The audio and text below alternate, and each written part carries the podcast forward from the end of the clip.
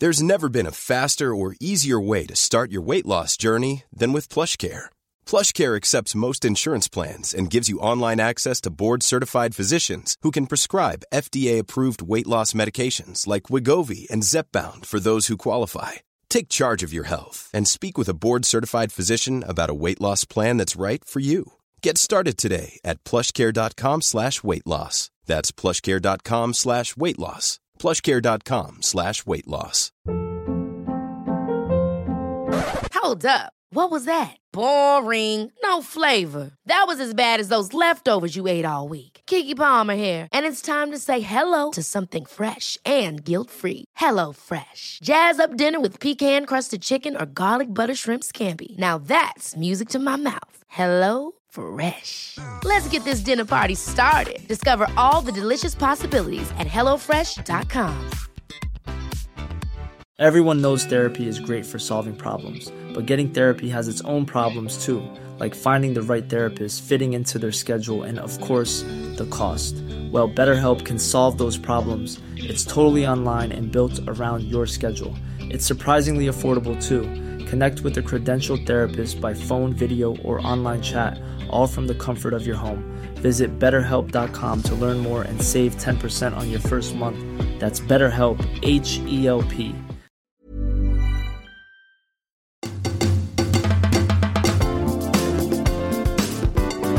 Hello, and welcome to The Reset, a mental health podcast without all the bollocks. I'm Sam Delaney. My guest this week is the psychodynamic counsellor, David Chidgey. I worked with David years ago in TV and we got along really well, thanks largely to our shared love of football and getting pissed. We've both changed since then. Recently, I caught up with him and discovered that he'd left his wild TV days behind him and was a busy and successful counsellor. I was really pleased to catch up properly with David and learn more about how and why he changed his life so profoundly. I hope you enjoy listening to our chat. David Chidgey, welcome to the reset. Sam, Sam, Sam, how lovely to see you. Really great to see you, mate. It's been a few years. Yeah. Delighted, delighted to be back in touch, and it's uh, it's great because I can't even remember what we were in touch about. But in just in the course of us chatting recently, you mentioned almost casually that you now had your own counselling psychotherapy um, practice. And I was amazed and impressed, but it showed me how long we'd been out of touch because I know that takes several years of training. And I had no idea you'd even been in training. So it is, it is great. And to be honest, I'm just fascinated by your journey because when we met, we worked together both in the media. You know, you were, you were a producer. Um, so, what's been happening? I suppose is my first question, Chidgey. Well, I could say the same about you because I think yeah. that was the bizarre thing in our chat, wasn't it? How how how much of a parallel there is to our our two little journeys, which no doubt we'll also talk about. But yeah, I mean, I was, I mean, we worked. Funny enough, you know, because it's the World Cup, isn't it? Yeah. You know, in effect, it started today with England walloping Iran six two. We're, we're recording uh, this. We're recording this, listener, just off the back yeah. of finishing that game. We should. So we're still quite feeling. Uh, we're sort of buzzing as we're buzzing. I'm, I'm, celebrating with a cappuccino. That just yeah. shows you how times have changed. Really. Yeah. but no, because we we did that. I have to call it seminal, seminal yeah. series, um, Berlin or Bust, back in 2006, where Sam and I had to watch every. I mean, it was a terrible job that we got paid lots of money to do, but we had to watch every single World Cup game with yeah. our heroes like uh, Graeme Le Saux and Les Ferdinand and, and Ray the, Wilkins. The late great oh. Ray Wilkins. It was it a was terrible job. It was so hard, Sam, wasn't it? Uh, it, I mean, honestly, that was when we met.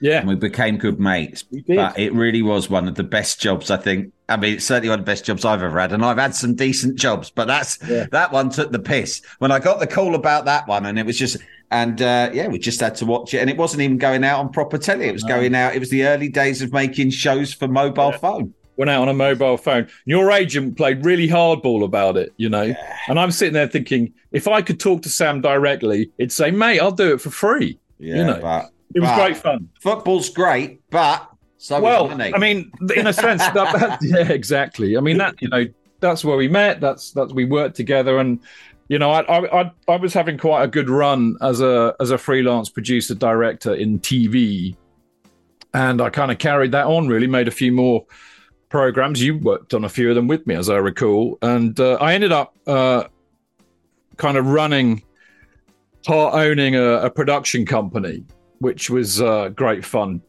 trying to do the same kind of stuff, really. And anyway, we ha- we made lots of money. We made some stupid investment decisions, and cutting a very long story short, it went massively Pete Tong uh, in the about this time of the year, actually in 2011. And about a month or two later, we we literally ran out of the building, locked the doors, and hid because uh, we went we went down owing half a million, which is a lot of money, you know. And I, I personally lost fifty grand, which I could not afford to lose, and I was sick, absolutely sick of the television industry by this time. Mm. Um, and I thought, well, I, I, I'm done. You know, I've done 20, 25 years of this. I, I'm done. So I kind of thought, well, what am I going to do now? Now, at the same time, I say about the same time. So this is like spring 2012. Mm. My mother in law uh, basically gets diagnosed with terminal cancer and I'm not working, you know, so I've, I've got no money. I've lost 50 grand. I'm not working. And uh, basically, I thought, well, what am I going to do? So I thought, okay, I, will go home. I, we have a house in Winchester, as you know. We, we, we had this flat up in, in London. And I said to my wife, look, you know, I'm not earning any money. You're doing all right. You're working in the city. I'll go home and I'll look after your mum. And I have to say, mate, that's a pretty shitty thing to say to your wife. You know, she would have rather have given up work and come and looked after her mum. Mm. But we, re- we really didn't have any option. So I came here to do that. And over the next kind of year, you know, I kind of fannied about on another couple of freelance projects. I actually exec produced a film on cricket, believe it or not, in this kind of year, right. which was really successful. But I hated every minute of it because I was just so sick of TV and stuff. But anyway, along the along the line, um, I, I, really had to think about what I might do. And in, in all honesty, I cannot remember how I decided I was going to be a counsellor. It was just one of those things that I thought, oh, this this might be interesting. I thought to myself, and I'd had a bit of therapy in the past. I mean, funnily enough, talking about Berlin or bust. I mean, at the time, I mean, God, I was I was having an affair, and I got caught and I ended up actually it wasn't during Berlin or Bust, it was that other thing I did for, for Zigzag. But mm. you know, I got caught and ended up having two doses of therapy. So I had to do relationship counseling in the evening, and I was seeing a therapist in the morning, and then doing like a mental day at Zigzag, doing the the, the, the most the least resourced program I'd ever had to do. Right. I don't know how I did it, um, but anyway, we got back together, thankfully. And uh, anyway, I had a good experience with therapy, basically. I thought, you know, even though I wasn't in a frame of mind to do it, even though I hated it at the time, something must have lodged in there that actually, A, I'm a bit fucked up, and B, actually, this is quite a good solution. So anyway, I did a did a training course locally down in Southampton.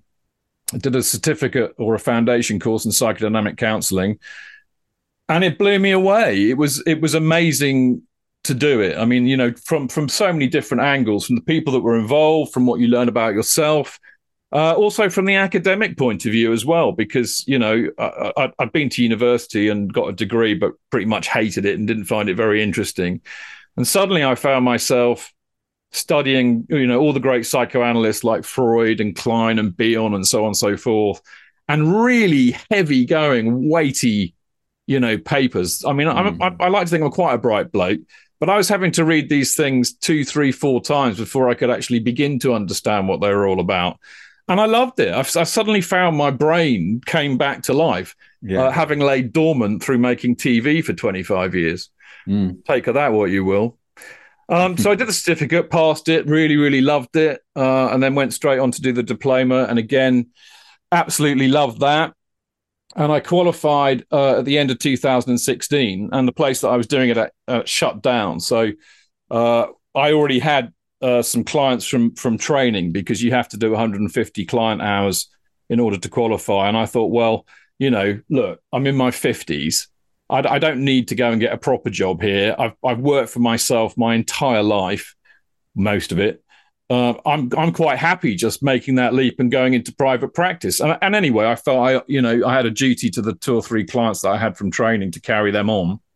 So I just literally qualified one day and set up in a private practice the next day. Wow. And uh, you know, nearly six, seven years later, um, it's it's just gone. Well, I, I hesitate to say it's gone mad, Sam, but it has.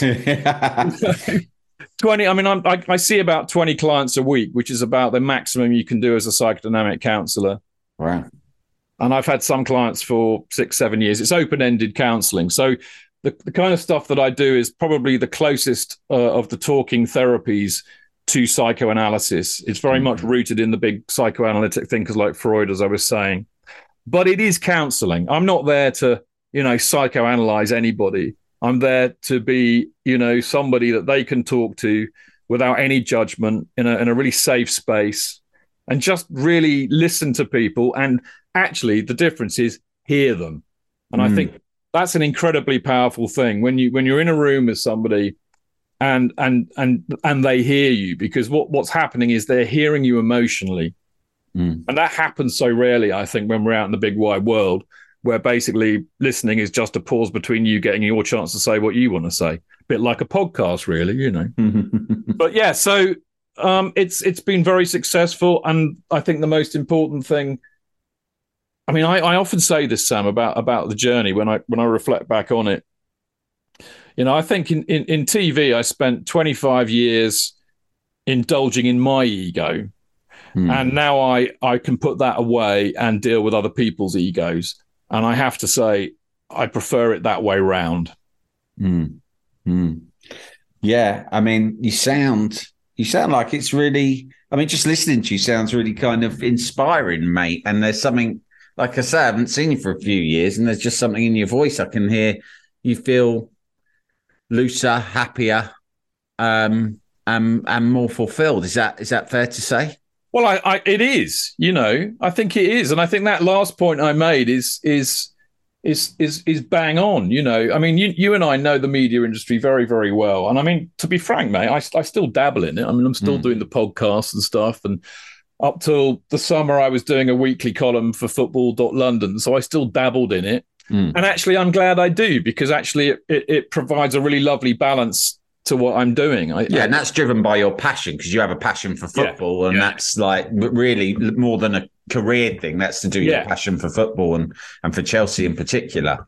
Yeah, which for which you need an awful lot of therapy, obviously. Uh, yeah, you know, but yeah, I mean, I still dabble in it, but but the, the reality is, as I said, it was all about my ego, and I, and I think I, I know as well because you know, like you, I mean, you know, you have to have therapy when you when you train to be a, a, a counselor, mm. and uh, uh, you know, as I said, I was what in my I was almost fifty when I started training, so I started going to therapy, and I think it very quickly became apparent that the older you are, the more therapy you need because you've just got so much more baggage it's built up. Yeah, it has. You know, and and I see that actually with clients who are of a similar age. You know, there's an awful lot to unpick, and a mm. lot of mm. your a lot of your patterns of behavior have become way more entrenched. A lot of your defensive structures are way more rigid, and I think it can take quite a bit of time to work all of those out.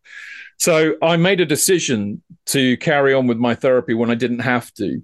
Mm. And I'm still in therapy now. So that's got to be seven, getting on for eight years now and and work and it works beautifully. It works very symbiotically with my client work, and we have to have clinical supervision, which, in a sense, you know, supervision uh, protects your clients from your unconscious, and your own therapy protects uh, you from your client's unconscious. If you see what I mean. So any kind of weird stuff they're communicating to me unconsciously and making me behave in a maladaptive way gets ironed out in my therapy. But other than that, the personal aspect of my therapy is that it means that I get to know myself really, really, really, really well, you know, warts and all. And rather than defending against all of those things that happened to me in my childhood and, and life and act and acting out literally, Mm. Um, I can be more comfortable and okay with it. And in a way, I could say that, you know, my career in film and TV was one massive acting out for 20 years. Yeah, yeah.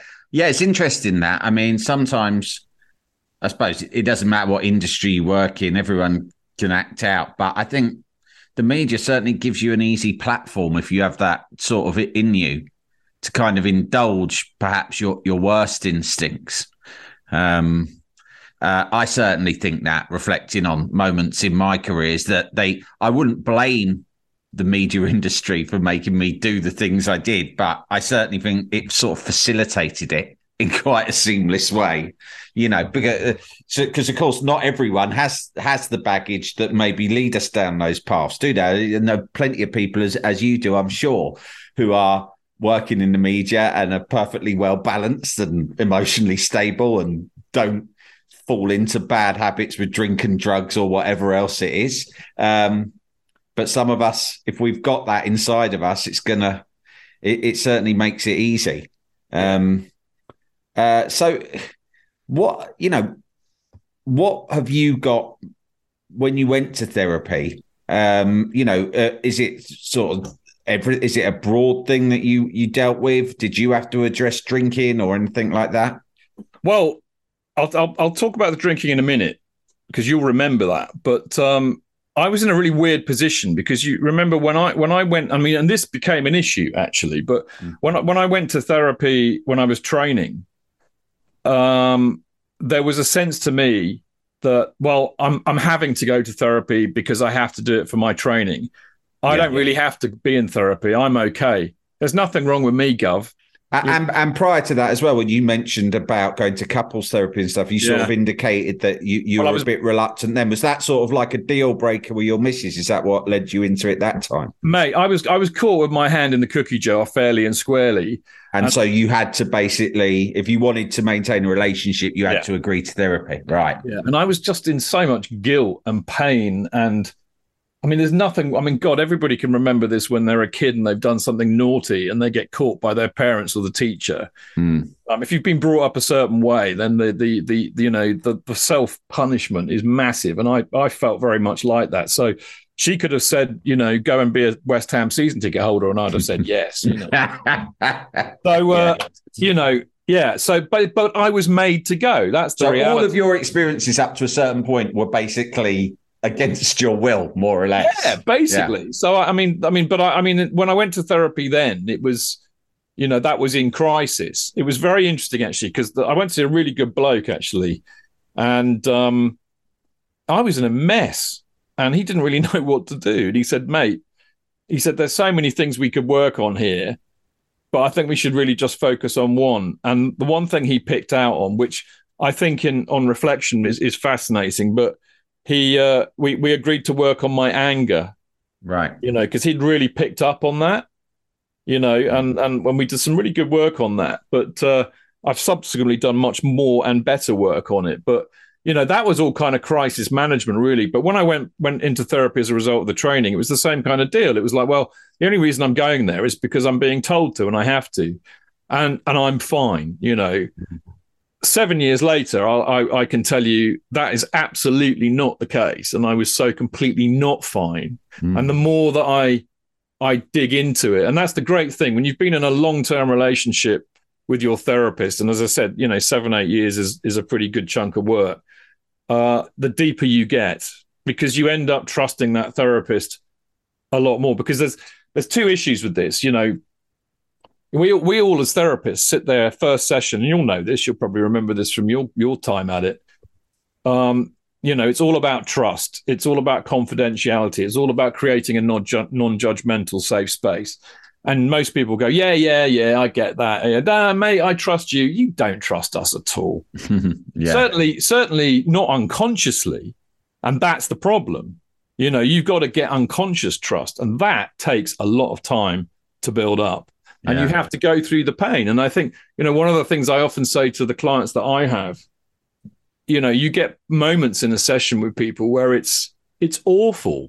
It's utterly awful. They're falling to pieces. And I mean, you know, it's in you wouldn't be human if you if you weren't feeling that deeply.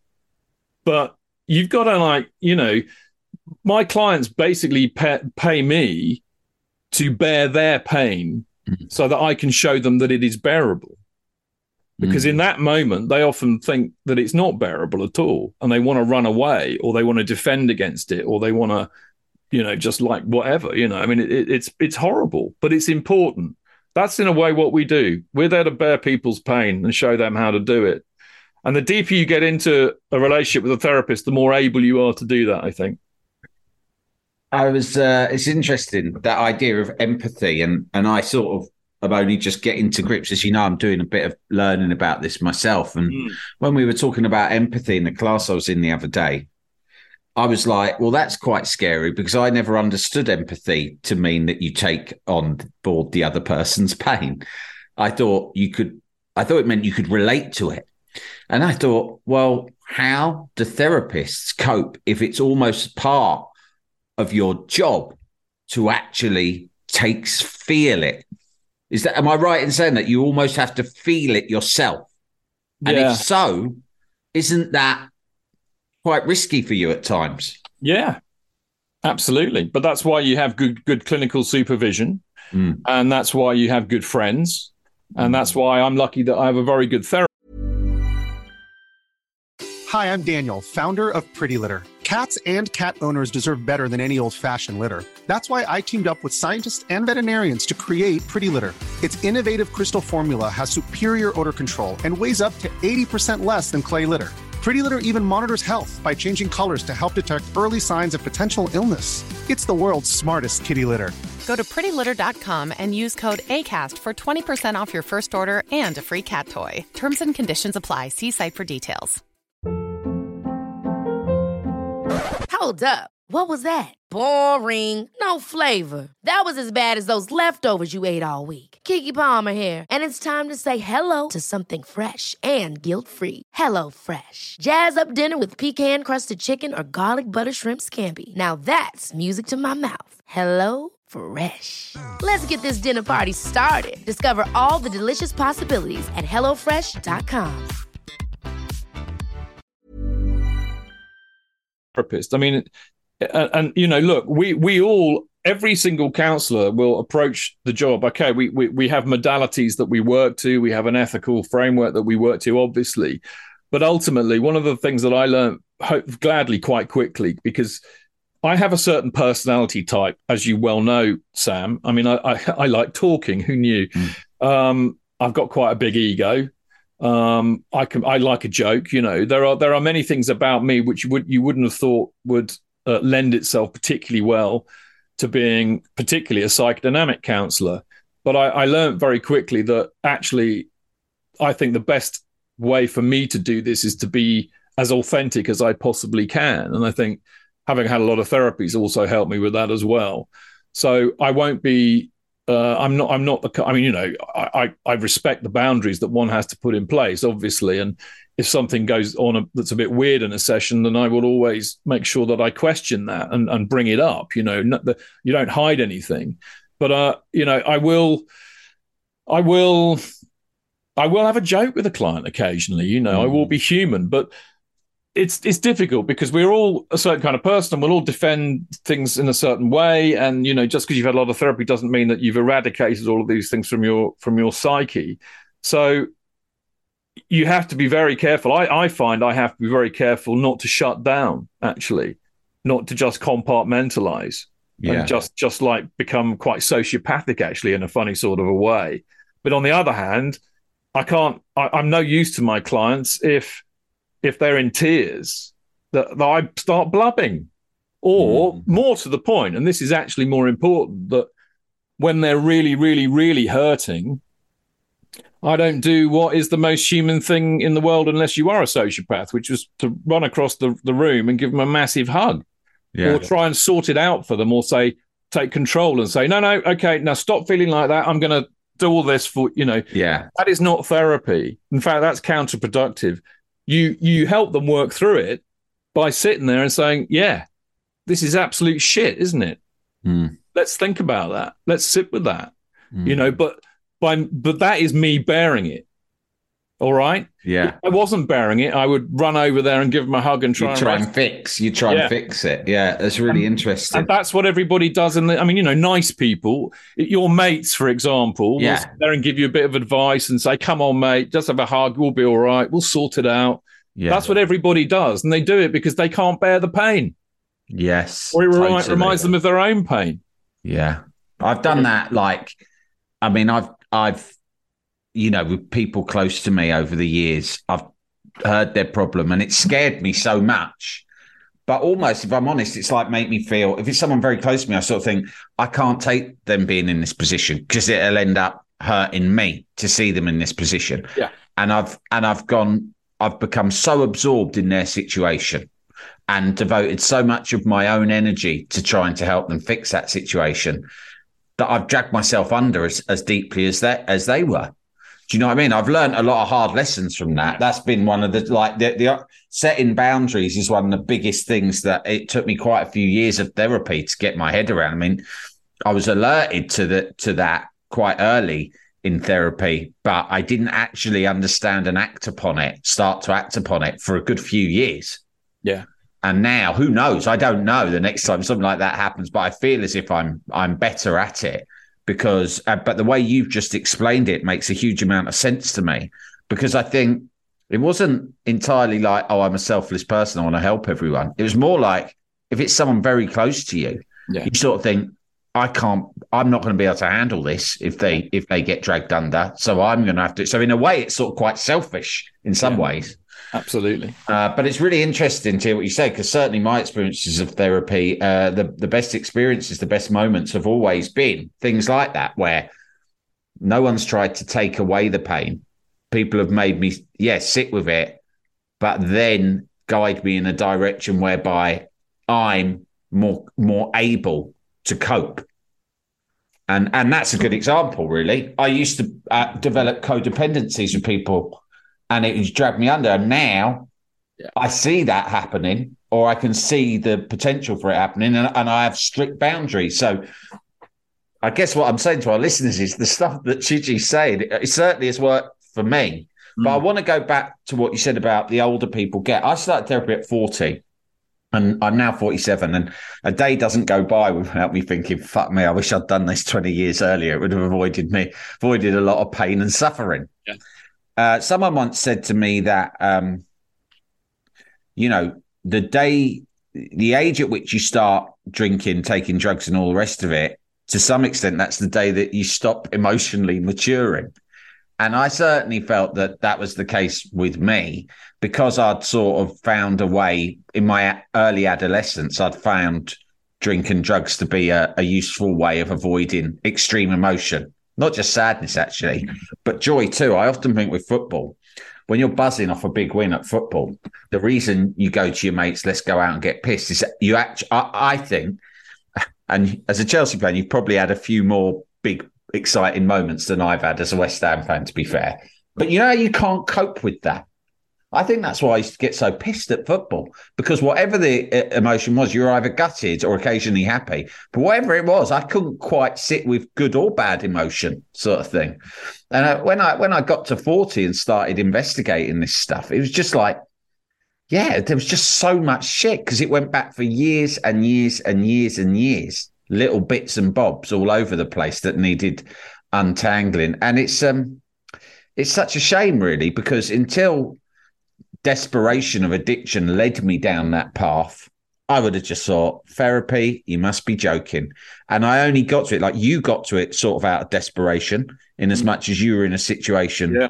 where you kind of had to against your will. And I was kind of the same. I mean, I did willingly go into therapy. I made the appointment myself, but I didn't really fancy it. It was just final throw of the dice because I couldn't stop doing gear and getting pissed every day. Do you know what I mean? And and so it's sort of like a, a desperation. And I just hope that I, I would wish that my kids, for instance, you know, grow up thinking, let's not wait until things become absolutely disastrous before we start reflecting on this stuff. Do you feel as if, you know, you've been doing this for seven, eight years? Do you feel as if things are changing though in terms of people's attitudes towards therapy and more people are seeing it as like a bit of just personal maintenance. Like I compare it sometimes to going to the hygienist for your teeth. it's like this is shit you just got to do. Do you know what I mean? Well, I hope I hope so. I mean, I mean, what I could tell you is that, you know, I, I have, I, I think I have quite a niche in in. There aren't many male counsellors. I should should stress. Right, we're, we're we're hugely outnumbered by women. Right. Um, and I'm not sure why. Really, I mean, Mm. it could. I mean, you're not going to get rich being a counsellor. That could be one reason. Right. Um, there's the whole, you know, empathy thing. I suppose most people think that that women are a bit more emotionally tuned in, which may be the case. I, I don't know is the honest answer to that.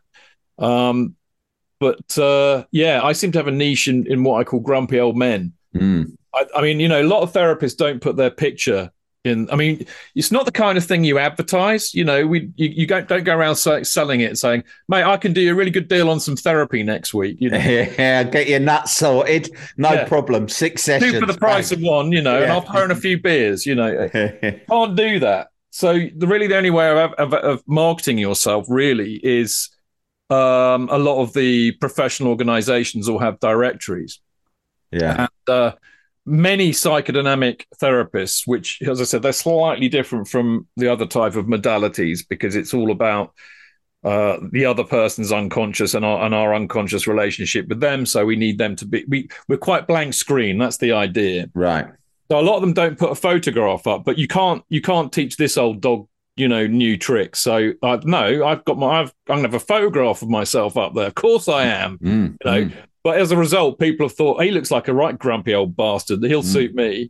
Yeah. So, so, I seem to have this niche in, in older men who are the least likely to go and find help. Actually, I bet. Yeah. So that is, I think, brilliant. And and most of the clients that I've had, uh, you know, who fit that demographic, of I've had very wonderful relationships with, and they've really totally bought into it and understood the benefit. At the same time, I, I, I, until until I got really really busy and just couldn't do it anymore. I was doing like a day's voluntary work at a local youth counselling centre, mm. charitable place, and I was seeing kids from the age of sixteen to twenty five, and I absolutely loved all of that work um, because I still, even though I was in my fifties, I I could be taken back to what it was like to be that age like that. Yeah, I really identified with them. It's also, as I now know, where a lot of my trouble started. Mm. So I, I, I recognized a lot of the problems that they had in myself, so I could really relate to them that way.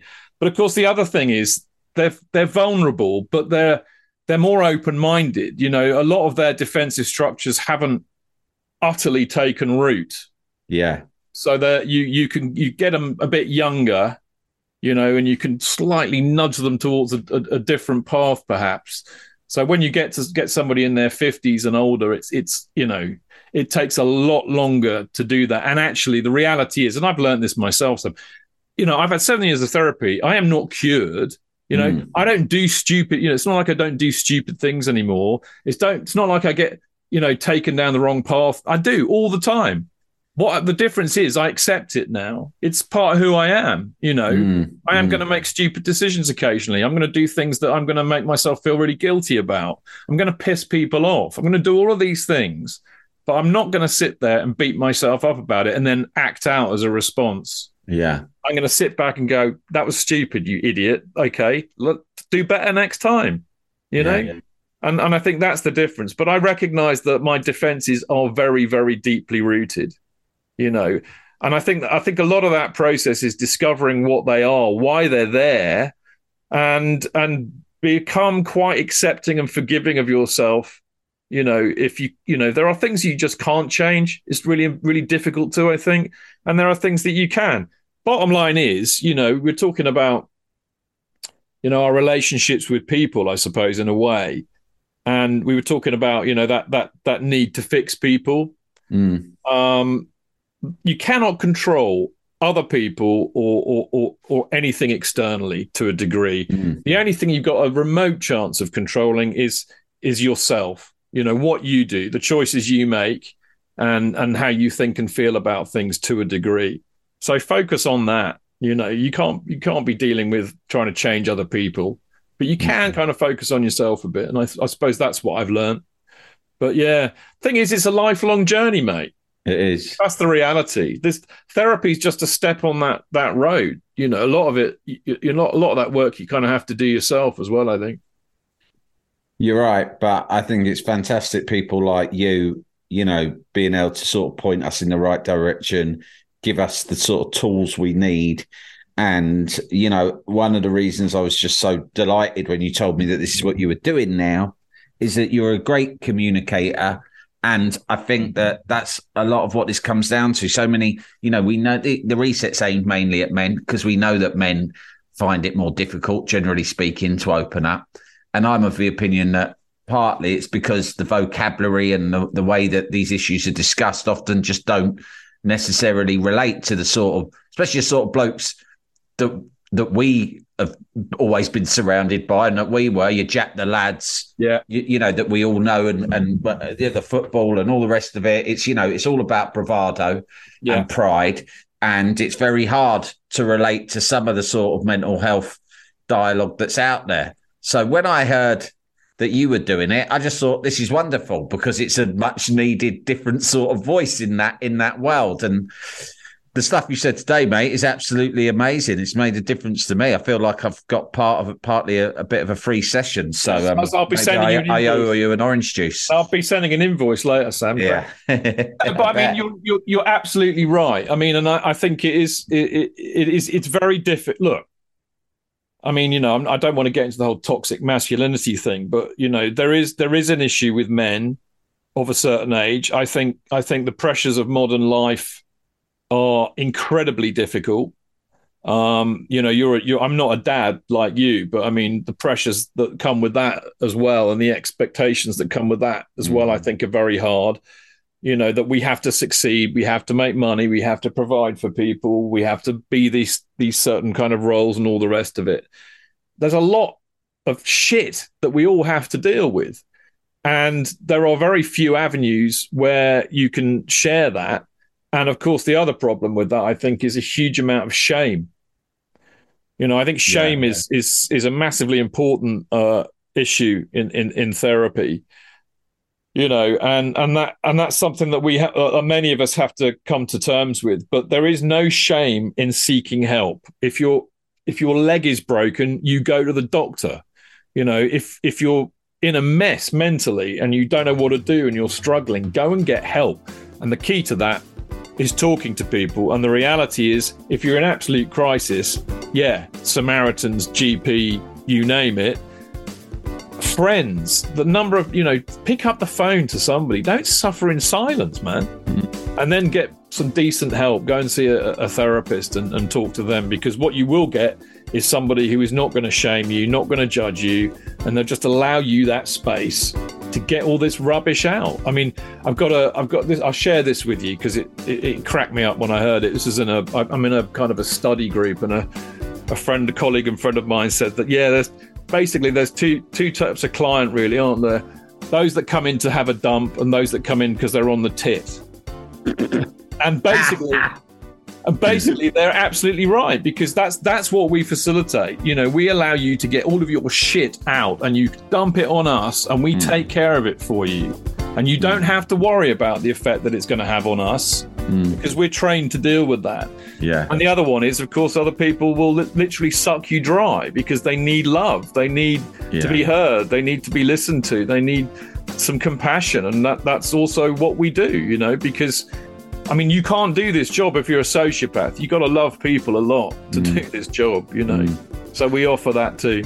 Yeah, love and kindness is a phrase that uh, someone used to me once about, you know, addicts when they're at their when they're just all awful and your behaviour's been shit and you just hate yourself. Um, you don't, you sort of feel that the world's against you. Mm. Often it is, and rightly so, because you've been acting such an arsehole. Yeah. And yet, when someone is prepared to show you love and kindness in response to your situation rather than condemnation and judgment, it's a fucking powerful thing. I know that from personal experience. So um, I think it's, you know, people who, who do what you do are just amazing. And we're lucky to have you all. Chidge, it's been wonderful to, to catch up with you, mate. And um, thank you so much. Um, you're, you're a hero. No, mate, I don't know about that, but uh, I'll take it. Uh, mate, it's lovely to see you. I mean, in, see, in the old days, we'd be saying, mate, mate, mate, I must catch up for a beer. Meet up for a beer. The next yeah. Chelsea West Ham game, but of course, this well, is. Well, I would like to see it next Chelsea West yeah. Ham game. Uh, either oh, we've already played you at the Bridge, haven't we? Because you beat us. Um, but maybe if you come over to London Stadium, I might well do that. They, they, do serve Heineken Zero at the London Stadium. Well, so. you know, uh, the funny thing is, you know, that because I'm I'm based in Winchester, you know, permanently. Really, I've, hmm. I've even got rid of the flat, so I don't even have a base in London anymore. Invariably, I end up driving to the match. Lovely. So I only, you know, I only have a couple of beers. You know, yeah. I'm, so I paddle quite lightly. So it's not like it. You, you know, I can't remember the last time I got properly shit faced at the football. That's to, that's to be fair. You know, yeah, probably yeah. a good thing because that would mean I'd have to get a train home and I'd end up in Bournemouth or something rather than Winchester. yeah, we've all been there. We've all times been... well and truly have changed for both of us, mate, and I think we're both the better for it. Yeah, lovely. Well, great to see you, and thanks for inviting me. There you go, David Chidgey, a fascinating, smart, and engaging bloke. He runs his private practice in Winchester and he's also a board member of the Chelsea Supporters Trust. And if you're of a Chelsea inclination, you can also hear him on the Chelsea Fancast pod. If you like the reset, why not become a paid subscriber? For a fiver a month, you get bonus podcasts and other content every month, and you'll be able to keep the reset up and running into the new year and beyond. You can sign up at samdelaney.substack.com, where you'll also find my pod archive and regular mental health newsletters. Until next time, gang, thanks for listening. Be lucky, and don't let the dickheads get you down.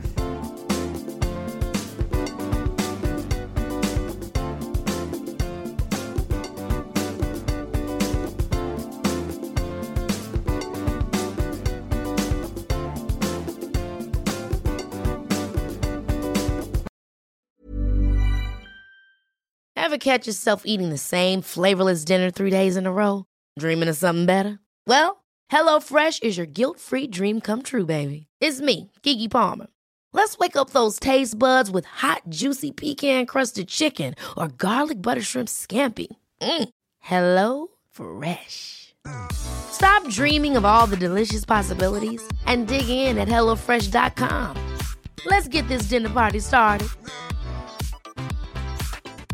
Mom deserves the best, and there's no better place to shop for Mother's Day than Whole Foods Market. They're your destination for unbeatable savings, from premium gifts to show-stopping flowers and irresistible desserts. Start by saving 33% with Prime on all body care and candles. Then get a 15-stem bunch of tulips for just $9.99 each with Prime. Round out Mom's menu with festive rosé, irresistible berry chantilly cake, and more special treats. Come celebrate Mother's Day at Whole Foods Market. Planning for your next trip? Elevate your travel style with Quince. Quince has all the jet setting essentials you'll want for your next getaway, like European linen, premium luggage options, buttery soft Italian leather bags, and so much more. And is all priced at 50 to 80% less than similar brands. Plus, Quince only works with factories that use safe and ethical manufacturing practices. Pack your bags with high-quality essentials you'll be wearing for vacations to come with Quince. Go to quince.com slash pack for free shipping and 365-day returns.